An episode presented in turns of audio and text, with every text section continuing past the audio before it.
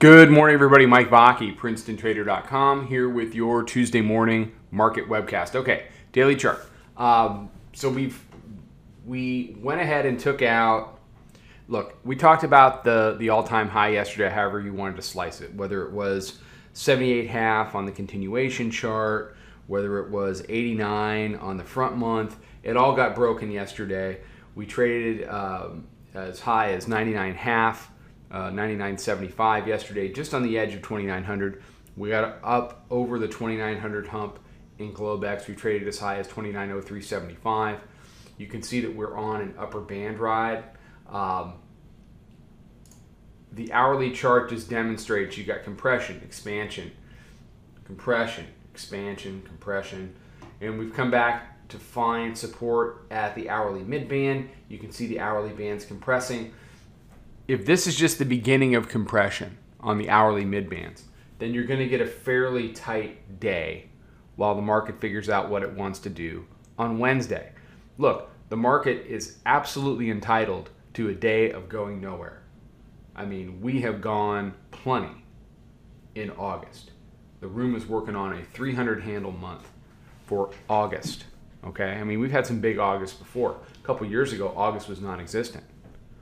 Um, so you know it, it's it's been a very volatile month. It's been a very productive month, and if if this is the beginnings of doing something like this, well then it is what it is, and you know everybody's going to have to just calm down and, and and and let it happen. If this is just a just one of these really quick compressions that then wants to expand, it could expand to the upside, it could expand to the downside. Are we due for a retracement? We're getting there. I mean, we're getting there. You're in the you're in the third session involved with the upper band, but that really has no bearing on anything. The um, the Bollinger Bands themselves are starting to widen a little bit, but the Bollinger Bandwidth is 3.0. Um, they're just kind of starting to bend to the upside. I usually don't start screaming, you know, we're coming back in until they get well up over four into five. So, um, it certainly has time to continue to run. Um, an area to watch for support would be the second standard deviation upper band, which comes in about 2895, 2896.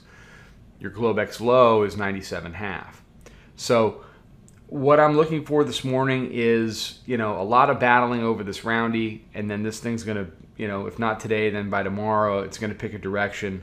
Either it's to want to explore uh, fairly deep into the 2900s, or we're going to come on back, test that nine day again, and um, see if the uh, see if the Bears can get below it this time, or whether it's just another pullback and a reload to buy.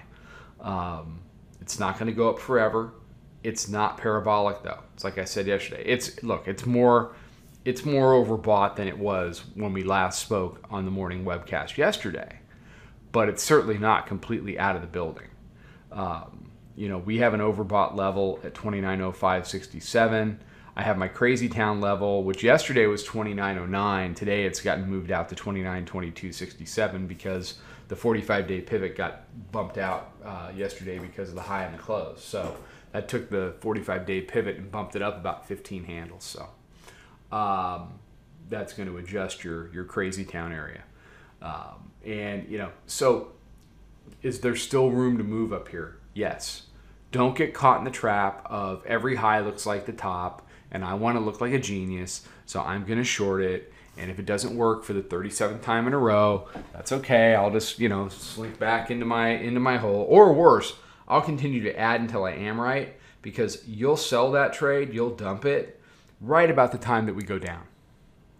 You're a lot better off missing the top, coming in and shorting a lower high against the high and letting it pull back in. You know, that's basically what we did back in January. That's what I'll be looking to do again. Until then, though, we're long. We are long yesterday. We were long 89. We got long 92.25. And, you know, we were long 72 before that. And it ended up being, you know, eh, you know, about a, we gave a little bit back in the afternoon because the afternoon, we hit about 12:30 and this thing didn't want to move anymore. So we tried a couple shorts out for a handle. You know, tried a long out for a handle. Yeah, we got chopped up. Ended up being eight and a third on the day, and I'll take it. After a gigantic Friday long from 72, I'll take it. Um, so we'll see what this wants to do, but be patient with it. Be patient. Understand we could have a day of going nowhere. Um, and that just because we're up here doesn't mean that we're making the top or a high or, or in anything. Don't put a label on it. Just trade price. And as long as this 97 to 99 area wants to be support, until that's converted, your higher probability trade continues to be on the long side. All right, everybody take care. I'll be out on social with a bunch of stuff today. Until then, trade them well.